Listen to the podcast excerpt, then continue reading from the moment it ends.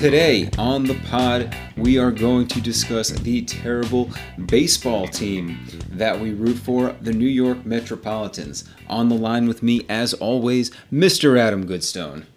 How you doing today? Well, so this is our, our third attempt at trying to record this, so we're having some, some technical difficulties this morning. But the good news for our one or two listeners out there is uh, we're going to be we- very well practiced. Shh, we're a very professional podcast. That's blasphemy.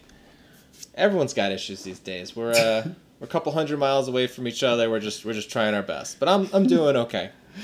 All right. Um, anyways, let's talk about the Mets. Uh, today is uh, July 4th. Happy birthday, America. And America's uh, not having a great birthday, but maybe next year America will be doing better on its birthday. That's what, at least what I hope. I hope so. But uh, on, but with that, um, we're supposedly three weeks away from America's pastime coming back, uh, which you know would be probably the first major American sport to come back. Uh, I think you made a good point uh, when we were talking offline yesterday that of all the major sports, baseball is probably the one that has the best chance of actually coming back and having a full season, despite uh, all these spikes in coronavirus.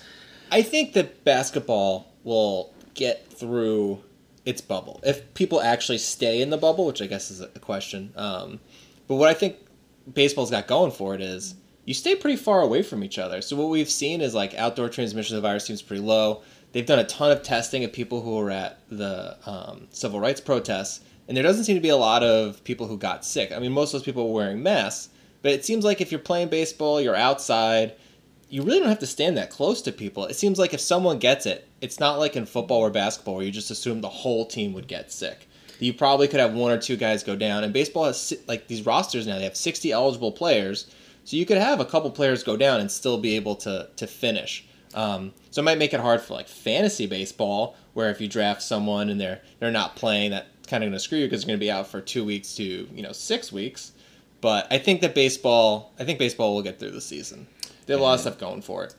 Yeah, and further to your point, uh, not only will these teams be carrying 60 players on their roster, but uh, since there's not going to be minor league baseball this year, every t- organization literally has a player pool of like over 200 guys that they theoretically could choose from going through all their minor league systems. Like there's just well, it's so not 60 many players on their roster. I think their their their rosters will be smaller than that. They're going to cut them down. But you have a player pool where if you have a guy get sick or injured, you could pull them up. So it's not like in basketball where you have a team like um, the who- Brooklyn like Nets. The, the Nets who are like just running out of players.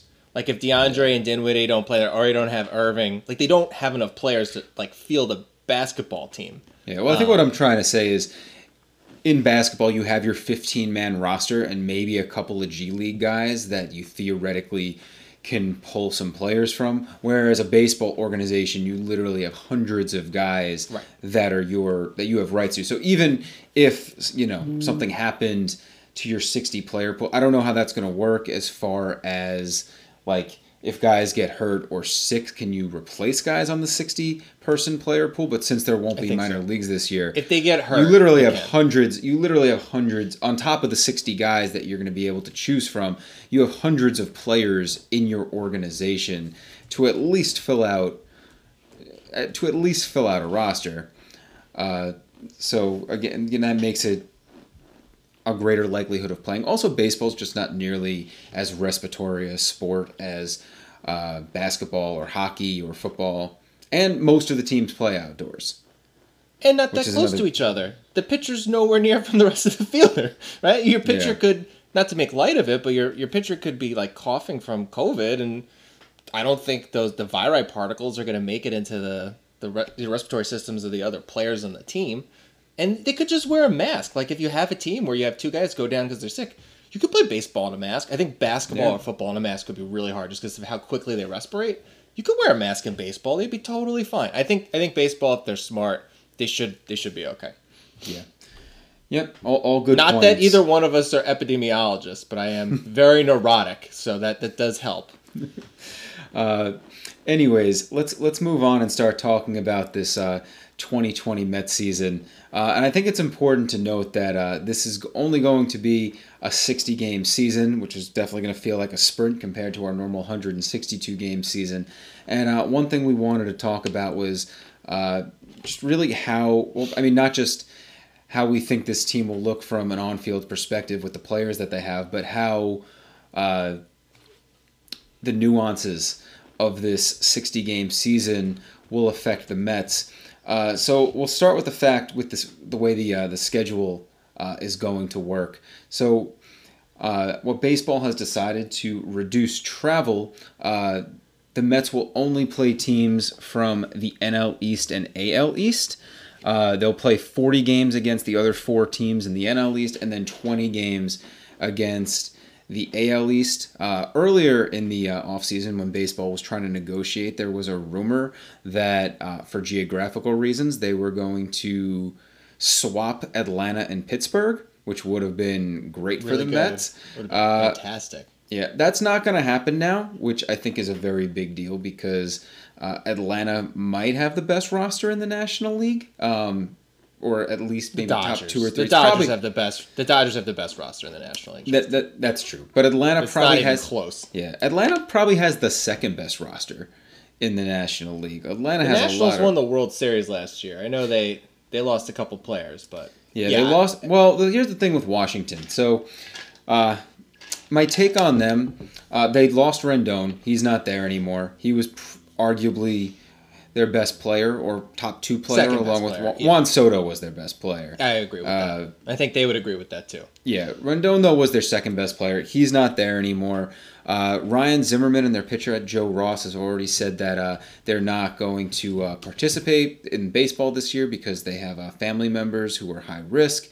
Also, a lot of times you see World Series hangover after winning. I think World Series hangover and then add on a uh, worldwide pandemic and you know maybe less motivation than players on other teams to keep themselves in shape.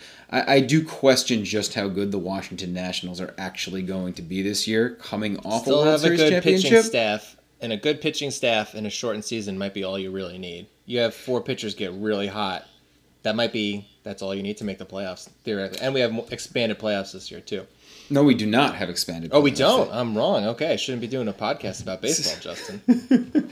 Yeah, so that was heavily rumored that uh, in order to increase revenue this year, uh, baseball was going to expand it to have seven teams in each league make the playoffs. But uh, as it turns out, it will be the same format that we've had for the last eight or nine years, in which only five teams from each league make the playoffs, the way it's been. Um, in terms of how the schedule will affect the Mets, I think the biggest way where this may affect them, in the sense that they're only going to be playing teams from the NL East and the AL East, is that you'd say the NL East has four four average to above average teams. The AL East probably has three average to, if not great teams. So their schedule will arguably be a lot tougher than maybe teams in the other divisions, which might make it tough for a wild card to come out of the NL East. Yeah, I don't feel great about their you- playoff chances. I think they'll be a good team, but without the expanded playoffs, I don't know. So they can beat up on the Marlins, um, but the other four teams in their division are excellent. And then if you look at the AL East, you'd think that Tampa and the Yankees are going to be very good. Maybe Boston takes a step back. They had a really bad offseason.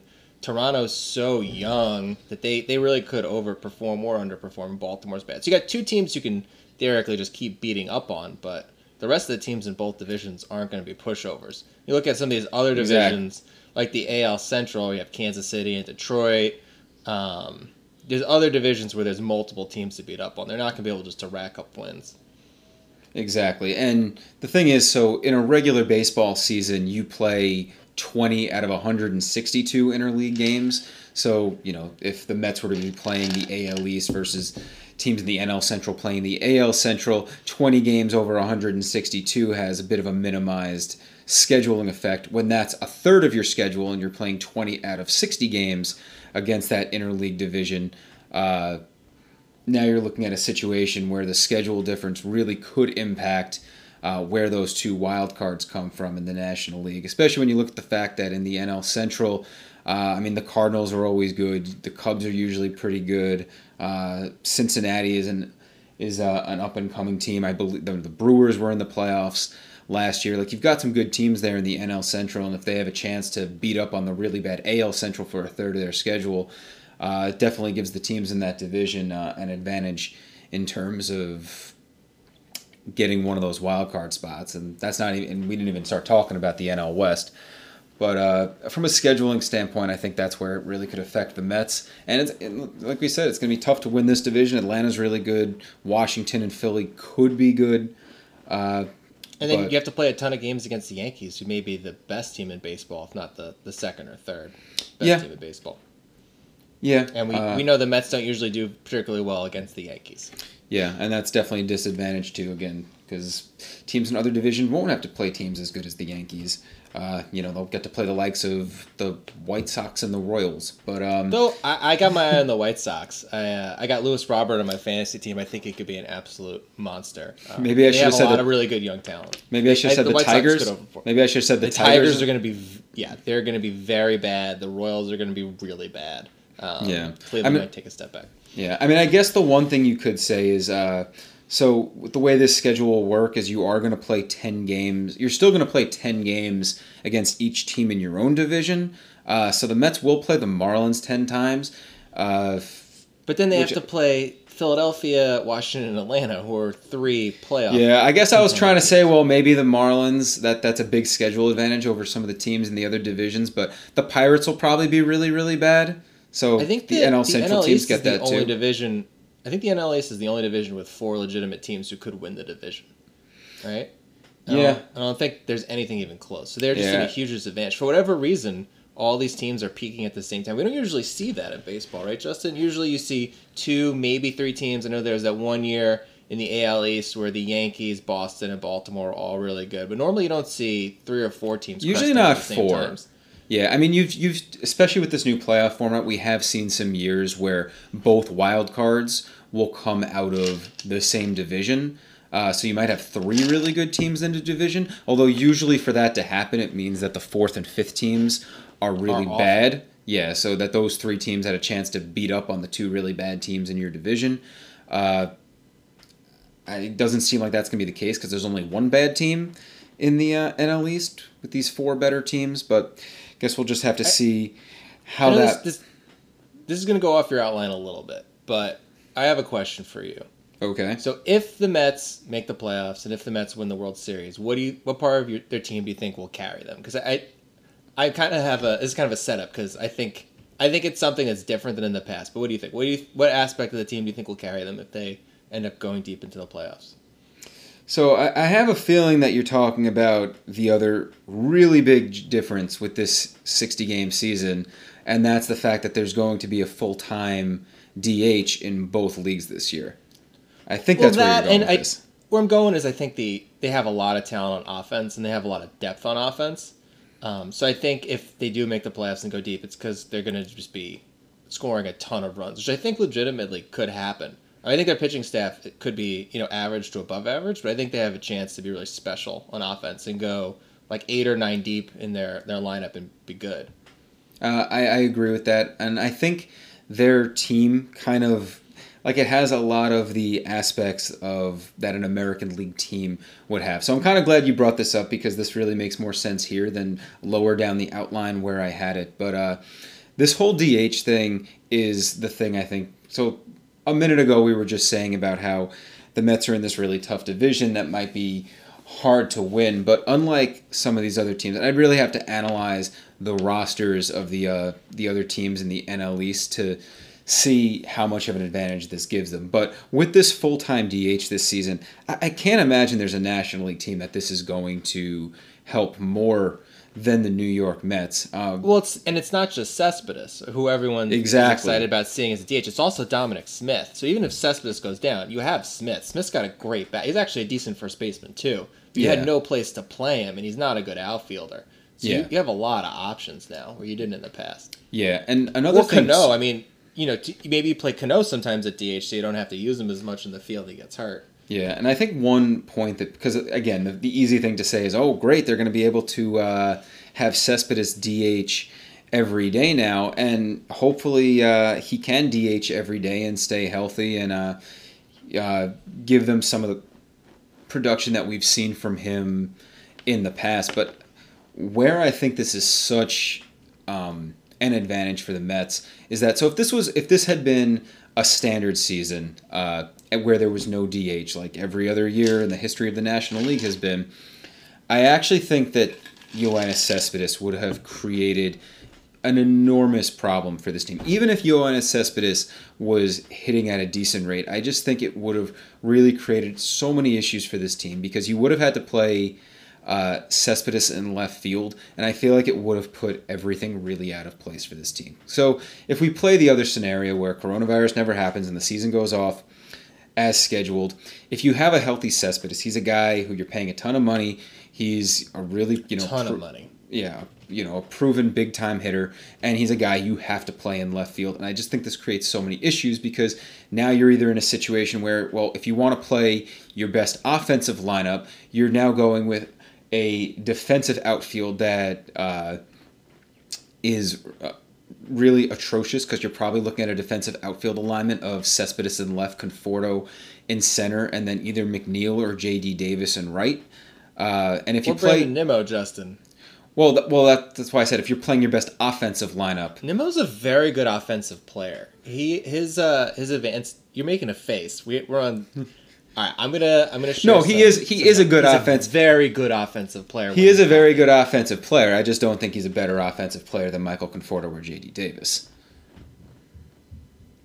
I don't either, which is why I think that at the point you're getting to, having a DH is so valuable because exactly because you can pick all of those guys. Exactly. You can play all these. Also, it gives a place for everyone to play. Because if you're trying to now get Cespedes into the lineup every day, it's like, well, now, you know, you might have one day where you have to feel like you have to throw Jeff McNeil in right field, another day where maybe, oh, to get Cespedes in the lineup, it means we automatically have to bench Cano, moving McNeil over to second and JD and McNeil or McNeil to right, or playing JD Davis at third. Like, I just feel like it throws everybody all over uh, the place defensively. Whereas now everything just falls into place. Cespedes DHs. Uh, you can play well, JD Davis every back. day in left field, McNeil every let's day at third base. Their, let's not do their lineup. Let's do their what we think their start. Let's not like go through their. Um, I'm sorry. Let's not go through their their lineup, but let's go through their their players who are going to start. So let's start with catcher, and then we could say whether we think they're an average, above average, or an elite hitter. So Wilson Ramos is going to be starting okay. a catcher, who's an above average hitter. I'd say right? he's above average. So then mm-hmm. at first base, you have uh, clearly Pete Alonso, who's an elite hitter. Second base, who you think starts most days? Cano, Robinson Cano. Who's average to above average at this point in his career. Yeah, he's definitely at least average. Shortstop, you have um, Amed Rosario, who last year was moving from average to maybe above average and still has some room to grow. Yeah, and he's another guy who I think uh, benefits from the American League rules just because he's a guy who I think could profile very well as a nine hitter. Yeah. Uh, sorry. Though it doesn't on. get on base as much as you'd want from like a nine hitter. A nine hitter is like an alternate leadoff. I'd see like Nimmo being a really good nine hitter. I could see that too. One of those. Nimmo's got a really good um, on base percentage where he doesn't have uh, great power numbers. Um. So then at third, who who do you think starts at third most of the time? I think I I think because of. Uh, this situation with the DH, it'll allow Jeff McNeil to just get third base every single day, which I think for a player of McNeil's ability, it's important to just give him a position and not play him at like four different positions like they did last year. Yeah, he's like the best at getting on base I've ever seen from a player. Like he's, I'd yeah. say he's almost if he keeps this up, he's good. He's an elite hitter. So that's yeah. I mean, infield. the guy. I mean, in his first full season last year, he made the All Star team. Yeah, he's he's amazing. So yeah. infielders who aren't playing the infield in this universe are Dominic Smith, um, and Jed Lowrie and JD Davis. And JD Davis has the potential to approach, you know, above average to elite hitting status. Yeah. So now their outfield, their outfield is. So I do uh, think JD Davis though will now be their everyday left fielder. He should be. His bat's amazing. So then he starts with probably Conforto and Nimmo. Yeah, I would say that that's going to be the uh, the everyday guys, and it just it gives everybody an everyday position now, as opposed to having shuffling everybody to fit Cespedes into the lineup. And if Cespedes is healthy, he'll DH most days, and you know when guys need days off, it provides a lot of flexibility because uh, if you need to give Cespedes a day off, you could DH uh, Dom Smith, or you could play Dom Smith at first base and DH Alonso. Uh, you could you know you could use that DH spot for Cano some days, uh, and you know play uh, uh, Jet, uh, the corpse of uh, Jed Lowrie. I suppose He made an appearance. Someone tweeted a picture of him. He's still alive. really, or or that might just be the Luis Guillorme spot. Right. Um, but yeah, so I mean, exci- their their lineup is exciting. They could actually go nine players deep in their lineup, which is not something you frequently see. All guys who No. Profile as average to above average hitters. Yeah, there's yeah, I, I would agree with that. There's not a single there's not a single guy there who you would say is below a- is a below average offensive player. And we've seen in baseball before that the collective can have an impact on the individual, where like all ships are risen because all the players are good, and then you can't really pitch around players. We've seen offenses in the past like everyone like has numbers that are surprising because everyone's above average. Um, so I'm, I'm hoping that that's the Mets this year.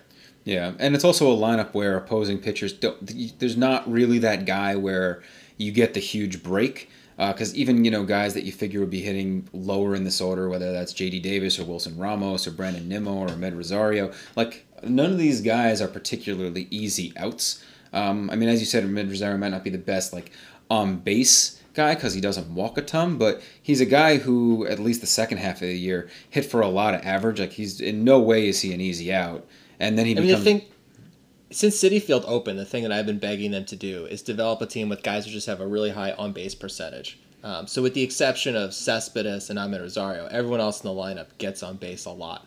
Um, so I'm I, I'm very hopeful for this team. I think I haven't looked at the advanced numbers how they like stack up against other teams, but I imagine it's pretty good on offense.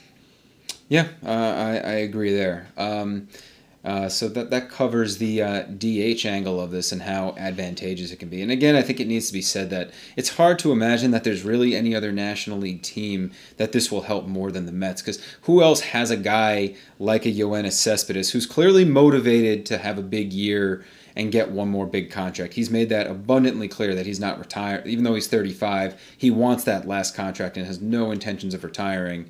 And we've seen how good contract year Yoenis Cespedes could be. I, I'd argue that it's not just one player. I'd argue that it's two players. I would say that they have Cespedes and Dominic Smith, two very, very good hitters who don't have a great spot on this team without the DH, and now they have two of those guys. You could still move Smith for some from some depth elsewhere, or a pitcher or a relief pitcher, and still feel like you have an elite DH. Um, Yeah. So I think that they're helped more than any other team, maybe by like a large magnitude, because they have two of these guys. They did, They Yeah. had no place to play Smith. They put him in the outfield. He was trying, but And he, he, doesn't was an like absolute disaster out in the outfield. Yeah. Also, it's interesting because now, uh, whereas, you know, if, if things had played out ordinarily, maybe they would have tried to uh, flip Dom Smith for a reliever or something like that. And now I'd say there's absolutely no chance of that happening because, one, Dom Smith's a guy that you may really, really need. I mean, you know, obviously I don't want anybody to get hurt, but if somebody were to get hurt, uh, you know, Dom Smith could find himself in a situation where he gets a lot more playing time, whether, you know, it's DHing for Cespedes or, you know, you end up shuffling some things around. But, uh, I mean, And he's is- also your DH next year and moving forward. well, if if the uh, I mean, we don't know what's going to happen in 2021 if they're going to keep the DH, but Neither I'd- one of us pretends to be baseball insiders. Our expertise is in misery because we follow these three awful teams. But based on what I've read, it seems like the DH is here forever. It would certainly seem that way, and if the DH is here forever, Dom Smith is a guy you definitely want to hold on to. And if for nothing else, and the other thing too is you have such an asset and such a great player in Pete Alonso. So the you know having two first basemen like that, I mean, if you have the ability to uh, get Alonso's bat in the lineup every day without having to play him in the field every day, uh, you know, you just like the long term prospects of him better too. Because I mean, this is also going to be a sprint of a season. I think they're going to be playing like sixty games in like sixty six days, which you know is going to have its wear and tear. I mean, guys are going to need some days off because that's definitely less days off than you normally get in that sort of stretch. So you know, if you can get Alonso's lineup bat in the lineup like fifty nine out of sixty games and maybe eight times he DHs, that's a positive. And you don't, and you know, Dom Smith would be more than happy playing first base. He's a pretty good glove there. Yeah, he's a very good glove. Um, so I think we're in agreement that if this team goes far, it'll be because they're hitting and then their pitching was okay. I don't think there's a lot to talk about with their pitching. Um, it's still a projects to be an average to above I- average to a so I- starting rotation. So What I, I so I actually disagree. So I, I think there is um, a couple big points that we have to talk about with the pitching. Um, so I think one thing that's interesting, and this is something that I think maybe will help some other teams more than the Mets. Uh, so as we know in baseball with younger pitchers, uh, many times pitchers will be on innings limit or pitch limits, or maybe not pitch limits, but inning, certainly innings limits. And uh, you would think that this year inning limits are going to be out the window, considering that 12, maybe 13 starts would be the absolute max that you could have in this 60 game format. So, and the I don't Mets know don't. if I agree with that, but you can finish your point, and then I'll make mine. I'm saying, well, the Mets don't really have a guy that profiles into uh, one of these guys where oh they need to protect so and so's arm to uh, you know uh, protect a future asset. Like all of their guys are veter- you know definitely veterans at this point, and there's certainly no one that you'd have to protect in a. Like there's certainly no one there where there'd be like, oh, we have to worry about the number of innings this guy is throwing. Where maybe on some other teams, if they have some younger pitchers, they could sort of just pitch these guys every fifth day and not have to worry about it. Because in 12 starts, you're talking about a situation where maybe you're going to throw a max of like uh, whatever you know 12, you know maybe like 80 innings this year, or something like that. I actually think that goes the other way. I think teams are going to be more reliant on their bullpens. And I've actually heard that there's some teams actually might not have a starting pitcher some days, and they'll just go with an opener. It creates an incentive to treat each game like a playoff game, and if a pitcher gets into trouble and you have a deeper bullpen because your roster is deeper because you have access to your minor leaguers, why not just go to your bullpen? Yeah, that's an So I interesting. mean, if point. you're, yeah, I think actually relief pitchers are going to be much more utilized. I think you might see guys like Lugo being utilized earlier, um, Gsellman being utilized earlier, and being used as like a starter at like the fourth inning and pitching three, four, three, four times, and you can go back to that reliever a lot sooner because they don't have to use that wear and tear for 160 games. They just have to do it for 60. Um, And- so I think I think you have a guy who can go a while out of the pen. You may use him an awful lot. Yeah, that's an interesting point. Um, and I think that's a good way to uh, transition into uh, the Mets bullpen because one thing that uh, scares the hell out of me this season is the fact that Edwin Diaz is probably going to be the closer again. Uh, I don't know. I think I think they'll start him, but I think they'll move pretty quickly into Lugo as their closer. well, here here's the thing. So if this was a regular season, so Edwin Diaz obviously was an absolute dumpster fire last year. Couldn't seem to handle New York. Uh, it- you know, a lot of people were, including myself, were under the impression that they should have tried to move him this offseason for a bag of baseballs. Brodie Van Wagenen clearly uh, did not want to do that. Did not want to. Uh, I wouldn't have done trade that either. You don't dump an asset at, at its bottom. You try to rehab it first. He cost them nothing.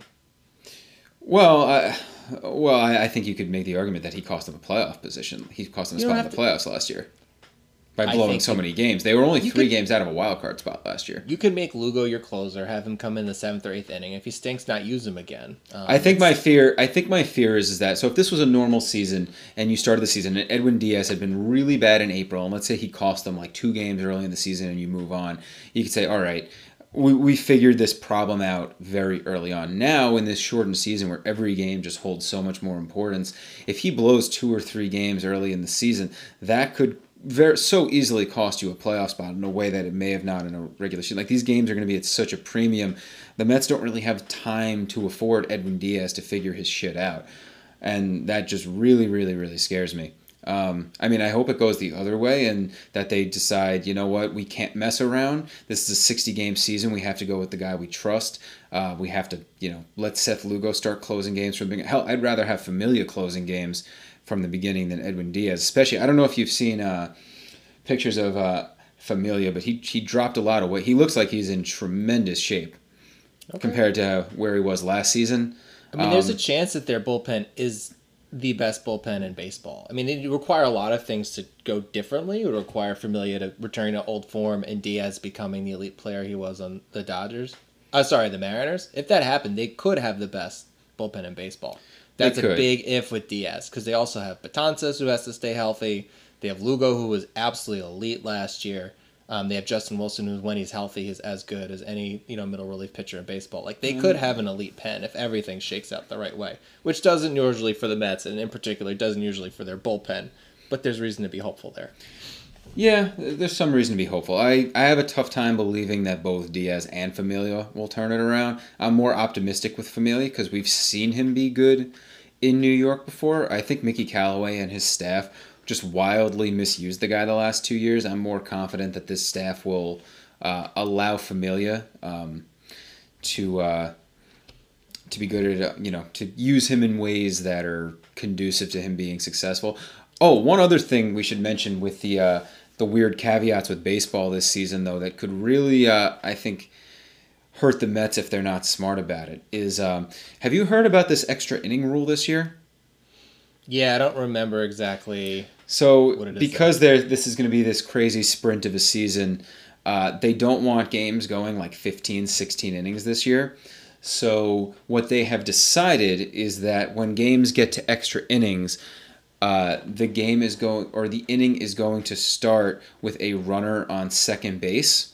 They should do that anyway. We don't. How much fun is watching a twenty inning game? I don't know. I have a lot of fun memory. I mean, it's also bad. It's bad for the players too, and it's bad for your team moving forward. It forces you to make decisions that maybe not in the best interest of your team.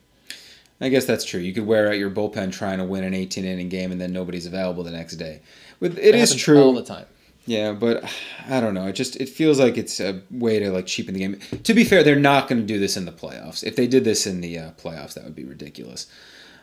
But uh, I but with guys like Familia and Diaz, I just think you have to be careful because I mean this is baseball. Games go into extra innings all the time, and I just think they need to be really careful because when especially I was just talking about using Familia in uh, in ways that are conducive to getting the most out of him. And he's always been a guy that's way better at starting innings than coming in the middle of innings. And yet Mickey Callaway and his staff always would put him in there with runners on base. Uh, well, you so, can't bring in relievers in the middle of innings anymore, Justin. Unless oh, they get hurt. No, no, no, no. Sorry. That's another new rule with this season. A guy has to That's pitch. my favorite rule ever, I think. Well, no, no. A guy has to pitch to three batters. So if a guy begins an inning, if he gets one out and allows a walk and a base hit, you can then take him out of the game after he has pitched to three batters. So there will it's, be mid inning changes. That's amazing. It's just, yeah. It, it, uh, was ruining baseball. The pitch, come in, pitch to one player, and come out again, and come yeah. back. Yeah, and again, if teams are smart about it, you can still do it. It's just like if you have a lefty specialist, you have to use him in spots where, okay, I'm going to bring him in with a runner. You know, I'm going to bring him in to pitch to a lefty with a runner on and two outs because they did say that if a guy finishes an inning, he does not have to pitch to three batters. Interesting. That makes sense. So yeah, you can still use your lefty specialists. You're just gonna have to use them in different ways. Like I said, you know, mainly to get tough lefties out with two outs in an inning. All right, we should we should keep moving. Was there anything else you wanted to talk about of the about the Mets before we move into our? Uh, so uh, we've got so somehow we're over a half hour into the pod, and uh, we've yet to mention the name Jacob DeGrom. Uh, this guy has been the best pitcher in baseball the last two years, and he is on the Mets. I guess he's just so reliable that uh, you just don't question how he's going to help the team. But uh, having an elite pitcher like a DeGrom, especially in a year where other teams say they're going to be going, uh, you know, to their bullpens a lot, I'd almost argue this is even more of an advantage in the 60 game season because you're in a. You're There's in a, times where you could pinch him every four days. Like, why yeah, the fuck not? Yeah, and I think because this is going to be such a sprint of a season, I, I think the, it would be in the Mets' best interest to do that. Like, if you have to pass over a Rick Porcello or Michael Wacha, start to get him on his fifth day as opposed to every fifth turn to the rotation.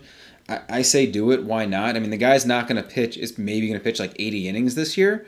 So I, I would just pitch him as much. Like if you could figure out a way to get 13 or 14 starts out of him, that extra, you know, game or two that he pitches could swing your whole season.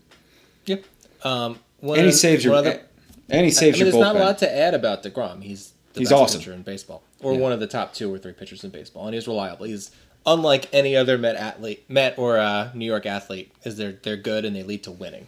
Right? How many how many times have we had the superstar who flared out or didn't pan out or we're still waiting on? He's just amazing. Good, go Degrom, go. One yep. guy to keep your eye on, Justin, uh, David Peterson. He's the maybe the Mets' best pitching prospect. He's on their 60 person roster. He doesn't project as like a DeGrom or a Syndergaard. He doesn't throw that hard, but he has some good control. He's consistent, and I think he'll actually be in their starting rotation, if not to start the season, pretty soon. I think one of Porcello or Wacha ends up not being in that rotation, and Peterson ends up in his way in his way in. So I think they'll have a young arm um, who he could use a lot because he doesn't throw that hard, and I, I think I think he'll be there sooner rather than later.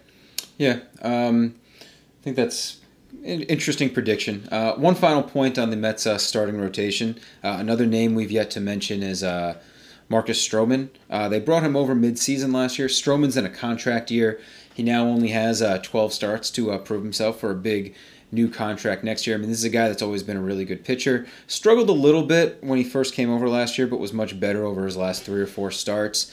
And uh, he's a little I think bit wasted on the Mets, though. He's super reliant on the defense behind him because he gets ground balls, and the Mets had one of the worst defenses in like baseball history last year. So hopefully, just from regression, it gets better. But some of what he does, they just they can't take advantage of. So I think he Yeah. could pitch really well for him and still not be as good as you'd expect, just because the Mets aren't optimized for him. Although I would argue that I think the Mets defense will be better this year than it was last year. Uh, I think the DH thing really helps because I think one of the issues for the Mets is they were playing they were consistently playing guys all over the place last year. I just think it will help the overall defense having like positions where they can put a guy in the same spot every day. Uh, last year was the first time J.D. Davis ever really played the outfield, so year two of him in left field. Uh, that should certainly help. Uh, not having to play Michael Conforto in center field as much and being able to play Nimmo or Jake Marisnick I'm there. Always, that should you help. Your your infield though I leads also to more runs if they're bad. And Rosario, he improved in the second half a lot. He did. He's not a great defensive shortstop, and He's they don't not- have anyone who's very good at third.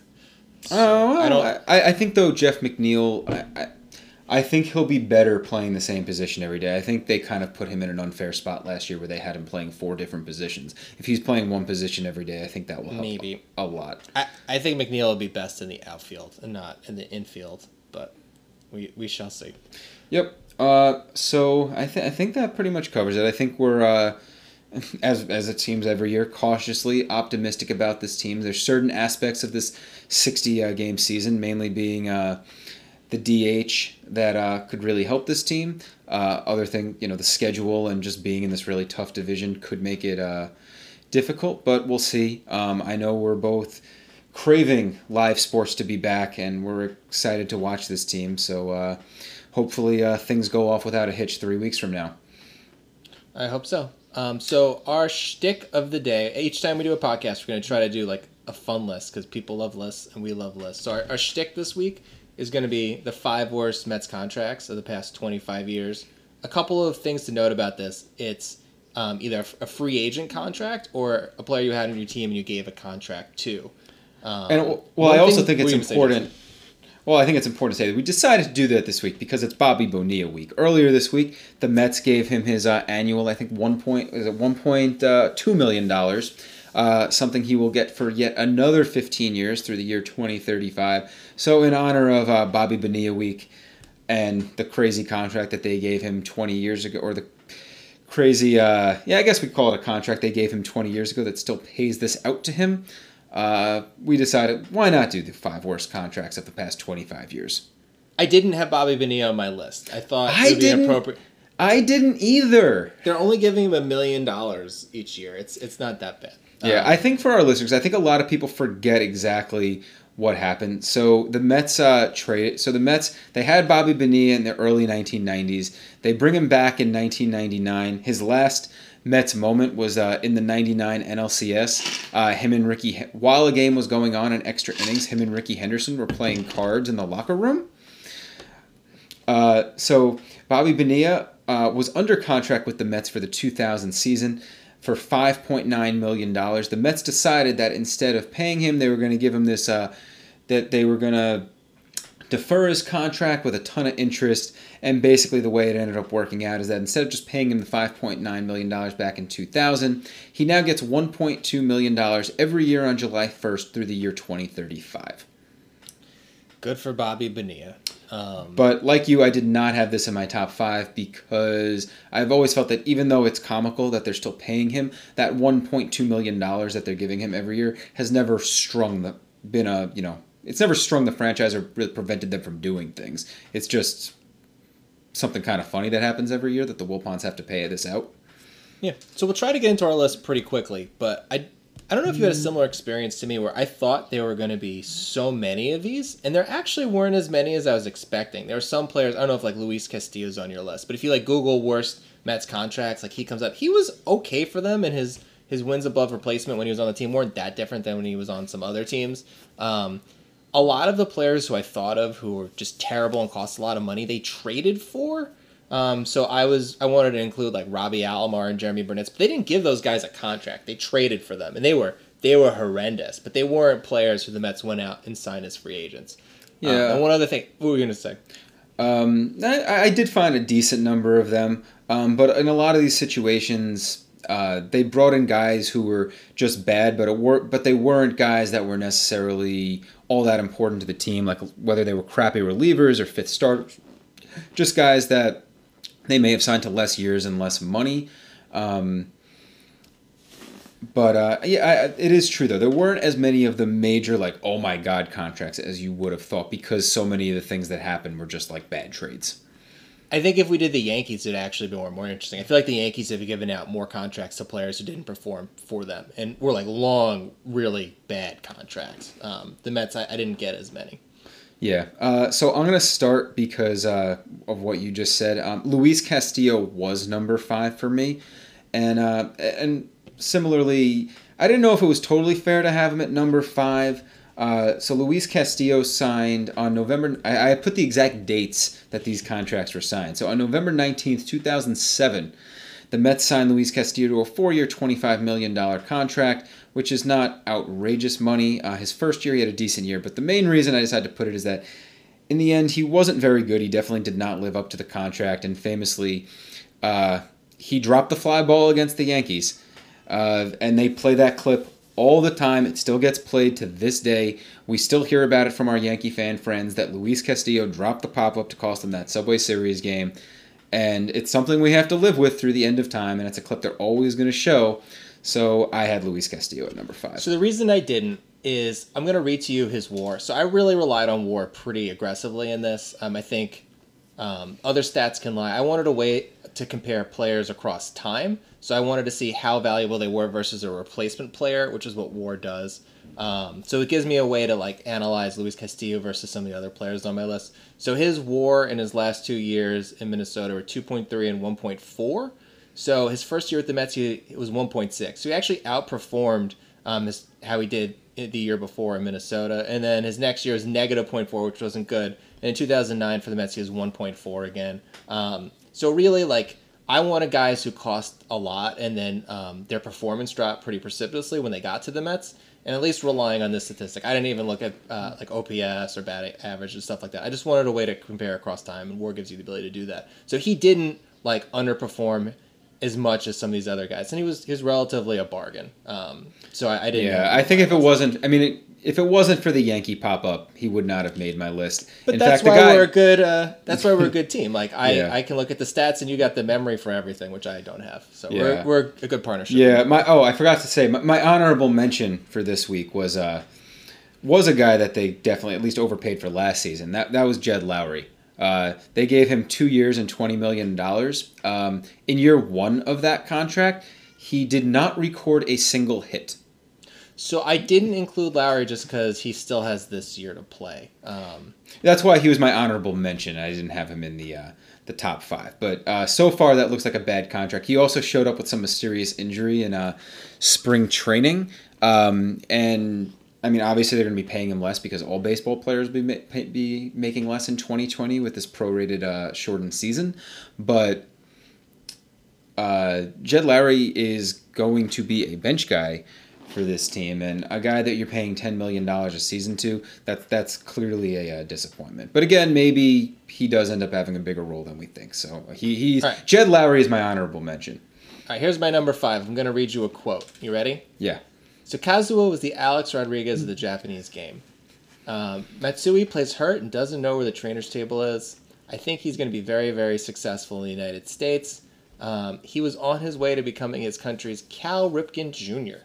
Um, so Kazuo Matsui is my number five. I almost didn't include him just because his contract was pretty reasonable. It was three years, twenty million dollars. He was horrible. So his WAR in his first three years on the Mets were negative 0.5, negative one, and negative 0.8. So he cost the Mets games in each of his seasons. He was he was not a good baseball player. Um, I forgot how much money they had to pay just to like get in the door. Like I know sometimes when you're bidding on these international players, you have to pay like a, like a nut up front. Um, so maybe he actually should be higher. But he was he was horrible, just horrible, horrible, horrible. And uh, he was my number five. Um, almost didn't include him because he didn't spend a lot of money on him, but people thought he was going to be great, and he was not. Yeah, I think I just didn't remember him being as bad as uh, the way you just read it because the way I did I, the way I decided to go about this practice was is uh, so if you go on Baseball Reference and you click on the team page, so every you know every team has a page for each season, and then you can look at basically every transaction that they made uh, every year. And I just kind of went through and I sort of just grabbed the ones that like caught my eye of like the guys that I remembered being like super bad and I didn't. Re- I honestly, I didn't remember Matsui being as bad as those numbers uh, certainly Here's just indicated. I also forgot OPS, just how much hype. 727, 652, 689.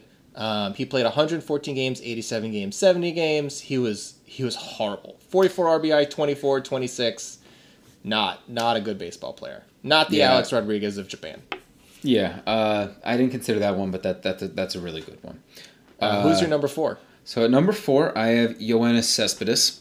Uh, now, what we have to remember about Cespedes is that the Mets they traded for him at the trade deadline in 2015. He was great in 2015.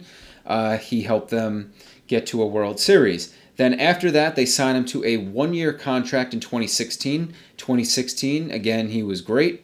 Uh, 280 batting average, 354 on base, 31 homers, 86 RBIs. Uh, helped them get that wild card spot. Then 354 on base percentage isn't good.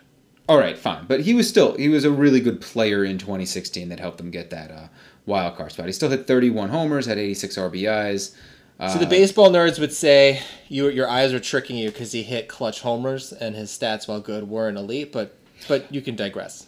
Also I, I would bet that, so he played in 132 games in 2016. I'd have to look at the numbers, but uh, I would say they definitely had a way better record in those 132 games than they had in the 30 games without him. I mean that was the, that's been the whole history nerds would say that it's other things too. But you can, you can keep going.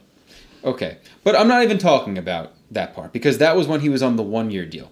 After that 2016 season, the Mets signed Yoenis Cespedes to a four year, $110 million contract. Since he signed that contract, in 2017, he played only 81 games. Numbers weren't bad in the uh, in the uh, 81 games. Hit 292 with 17 homers and 42 RBIs. Since then, 2018 played only 38 games, hitting just 9 homers and 29 RBIs, and hasn't played since. So the output on a 110 million dollar contract, it has not been there. He has been terrible. This has been an absolutely awful signing since the end of that 2016 season. So he is number four on my list. Uh, I had him at number two. I almost had him at number one. Um, it was the largest contract in the worst contracts. I uh, I'll, I'll, I'll give you the numbers from other contracts when we get to those players, but 110 million over four is a lot. And as you said, 81 games, 38 games. I'm gonna read you his WAR. So what was it? Um, in 2017, his WAR was two, which was actually one of the better ones in his career. Um, in 2015, it was only 2.1. 2014, it was 1.5. So he's not a player that the advanced stats like as much. In 2018, his WAR was 0.8, and then in 2019, there was no WAR because he didn't play. Um, yeah, not not a good contract. That's a lot of money just being lit on fire. Yep. Um, yeah. Uh, I think base. Okay. So uh, who's your number four?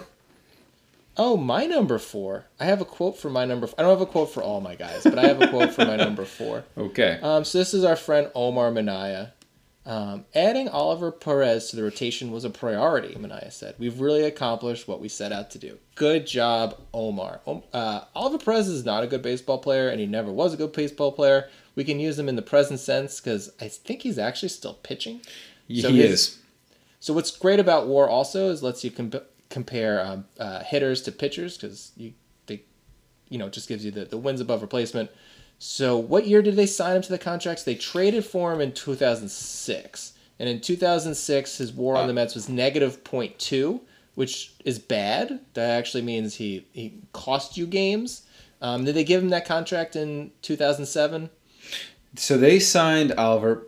I'm actually really, really upset with you that you only have him at number four. He's my number one. Oh, I think the number one's not even close. Uh, so we can get to that later. He, We'll get to that. contract wasn't. It wasn't. I mean, it was. here's bad, here's the reason why I have Oliver Perez at number one. So Oliver Perez on February second, two thousand nine, they signed Oliver Perez to a three-year, thirty-six million dollar contract, so twelve million dollars per year, and this is why he clearly needs to be ahead of Cespedes. And I thought even the other player that uh, I'm pretty sure is going to be your number one.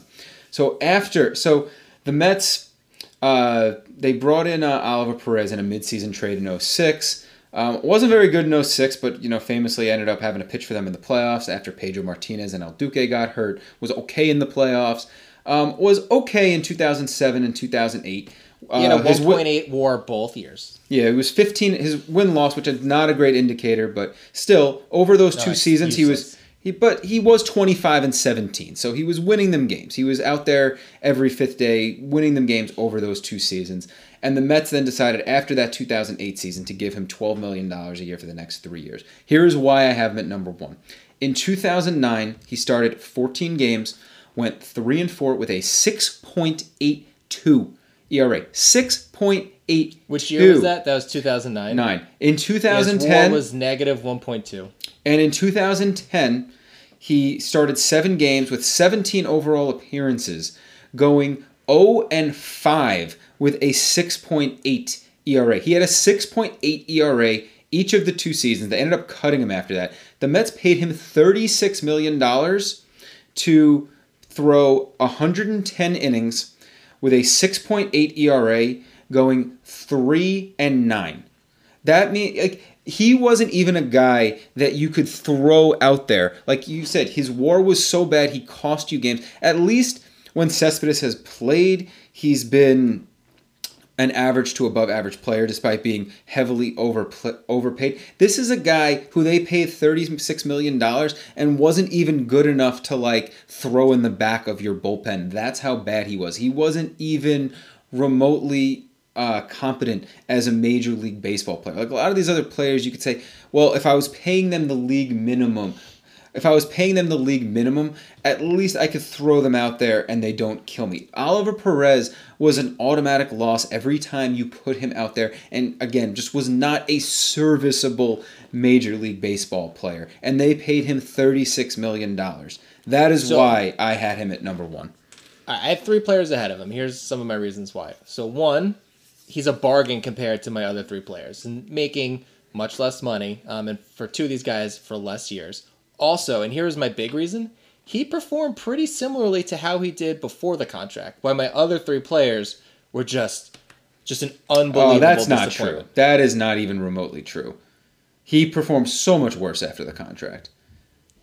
In 2007, in 2007, he gave the Mets 177 innings with a 3.56 ERA with a and going 15 and 10. That's a pretty decent pitcher. 177 innings, 3.56 ERA. 2008 he wasn't as good, but he threw 194 innings. That's a lot of innings. Definitely saves your bullpen. That's there's a big value to that. A lot of times I don't know if WAR properly evaluates that, but he threw almost 200 innings in 2008.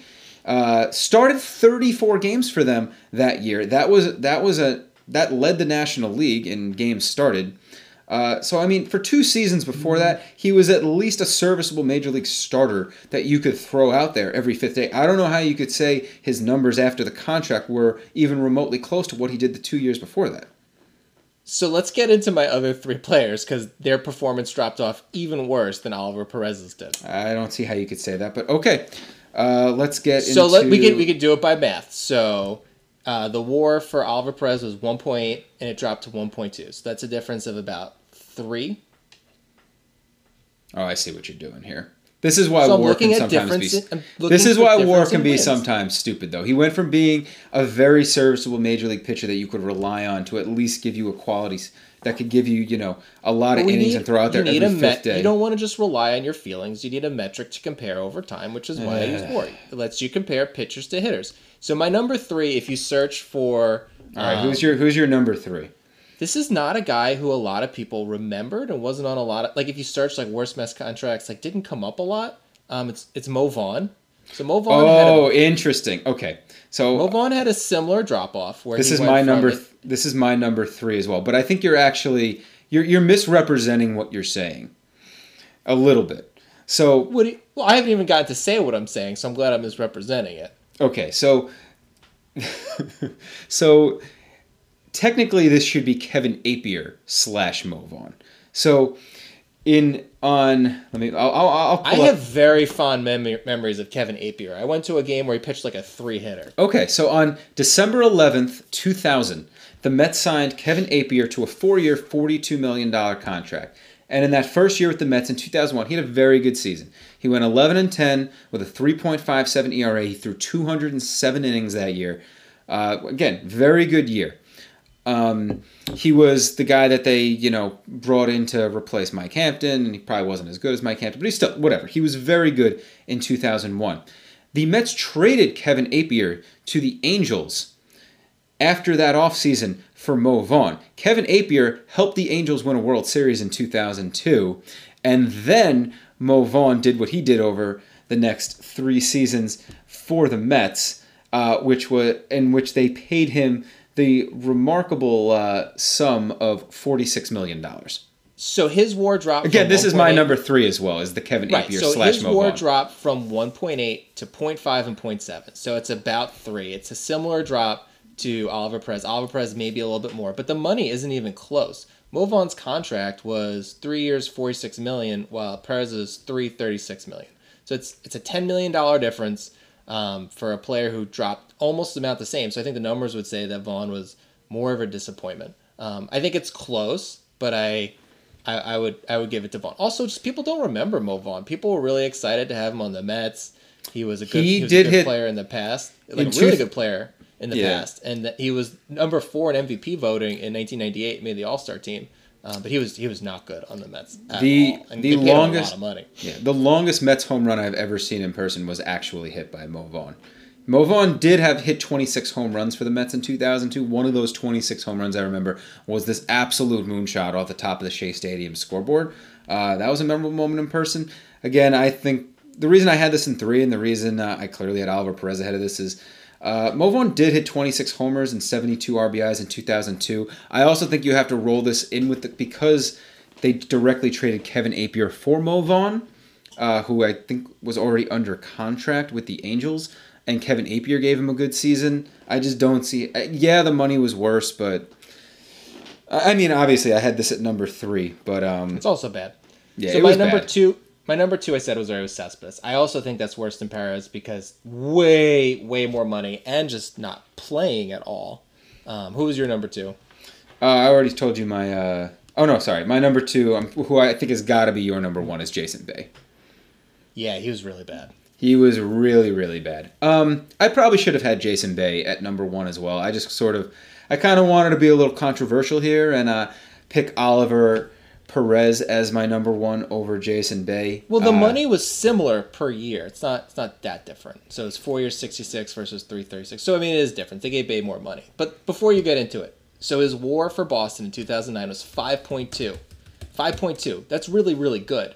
Then it dropped to one point eight with the Mets, one negative one and 0.5. So that's the largest drop in production we saw out of any of the players on this list. Arguably, maybe Cespedes being worse because Cespedes had no production, but he was he was very bad, and the expectation was he would not be very bad coming from Boston. But yeah, you you go.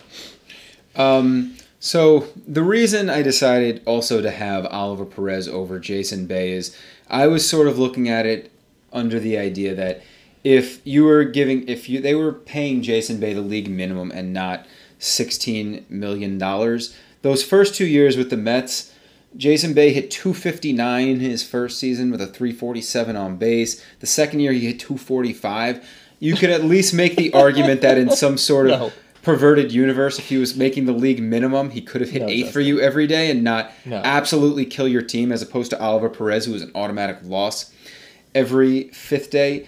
Uh, but I mean, there's no way to there's no other way to cut it. I mean, this was an absolutely horrendous contract. This is We one of those he was gonna be good. situations where his regular numbers actually eliminate how bad he was even more than his advanced numbers. So his 2012 he hit 165 and his on base percentage was 237. Yeah, that was And then really in 20 in, there's yeah, that's that's so bad. I didn't You realize know- it was even that bad. Yeah, and another thing that makes this just so so bad as well is do you remember when they signed Jason Bay? Do you remember what they uh, who the other player they were considering trying to sign was? I don't. So the two big uh, free agent outfielders that offseason were Jason Bay and Matt Holliday. And the uh, Mets, in their infinite wisdom, decided to go after Jason Bay instead of Holliday. And the way they spun that was um, Jason Bay will be able to handle the pressure better because he played in Boston, and that Matt Holliday was a uh, product of uh, Coors Field in uh, Colorado. You know what? Uh, do you know what um, Matt Holliday's numbers were after? Well, first off, Matt Holliday made the All Star team in 2010, 11, and 12. That was His- for the Cardinals, right? that was for the Cardinals. His numbers those year those years. 2010, uh, he hit 312 with 28 homers and 103 RBIs. 2011, 296, 22, 75. 2012, 295, 27, 102. Uh, he made the All Star game in each of those seasons. In fact, he made yet another All Star team with the Cardinals in 2015. So he had a prime that extended even beyond those first few years. Uh, Jason Matt Holliday was clearly not a product of Coors Field. Matt Holliday was a really, really good baseball player. And uh, not only did the Mets get the lesser baseball player, they got a guy who uh, you couldn't even put in the lineup every day and, you know, basically stole $66 million from the Mets. Uh, I actually do have a Jason Bay uh, story that I wanted to tell. This is something that always stuck with me. So, um, I want to say this was probably around like 2011 or 2012 one time. Uh, I'm listening to Mike Francesa, and a caller calls up and says that uh, he is he doesn't want to give his his real name, but that he was a former major league utility major league baseball player for the Pittsburgh Pirates. Major league baseball player. And I, I think he called up because there was a steroids conversation uh, going on, you know, going on on Mike Francesa's show, and he said that uh, while he personally never used it, there was absolutely uh, usage in the in the locker room that he was in, and he said that star players were the ones that he saw using it on a daily basis. And my first thought was, if this guy is telling the truth and he was a major league baseball player for the Pittsburgh Pirates, it makes a lot of sense that maybe Jason Bay was one of those players, that maybe that was definitely helping his performance in Pittsburgh. Maybe he was still getting away using it in Boston. By the time 2010 rolls around, baseball had really, uh, for you know, for the most part, cut this out of the game. And maybe he was just simply a product that uh, he couldn't perform without performance enhancing drugs. That's a good story, Justin. He also he was seventh in uh, MVP voting the year before the Mets signed him. So, I know it really is crazy when you look at how good he was for the Red Sox in 2009. so yeah, I, the reason I had him over Perez is just it felt like the most Metsy free agent signing ever, where you sign a guy who seems like he's a pretty sure thing, and then he just becomes unplayable. Yeah. Um, All right, let's. Uh, so something we do on this podcast is we do cra- our crap rank- rankings where we rank um, how crappy our, our three favorite teams are. I think as for right now, it's pretty easy to do. I don't think this will take very long. Um, our number three is the same. It's the gotta be the Knicks. Oh right? yeah, the Knicks. I mean, They- yeah, they're an they really have no fire. hope. They have no really good players. Um, Um, they had their own draft pick this year in a year where there's nobody that's being regarded as like a franchise changing guy. And they're not even like first, second, or third in draft rankings. I think they're six right now. Um, R.J. Barrett had one of the worst free throw percentages in the whole NBA last year as a perimeter player. Um, and then free throw percent, like they, if you're looking for reasons why a guy could get better shooting, um, and Barrett's three point shooting was awful last year. You typically look for free throw percentage. Like if a guy is a very good free throw shooter, you could say maybe it's a little fluky why they're not shooting well from three. Um, but it's very unusual for a guy to be an awful free throw shooter and then improve shooting. There really is no hope. Um, they have one Uh, good player who other teams would want. It's Mitchell Robinson. They don't really. yeah. have What do you think that? getting so I believe Mitchell Robinson, because he was a second round pick, has one more year in his rookie deal. What do you think the chances are that uh, Mitchell Robinson is still playing for the Knicks in 2022? If you had to put a percentage on it, I'll say 40.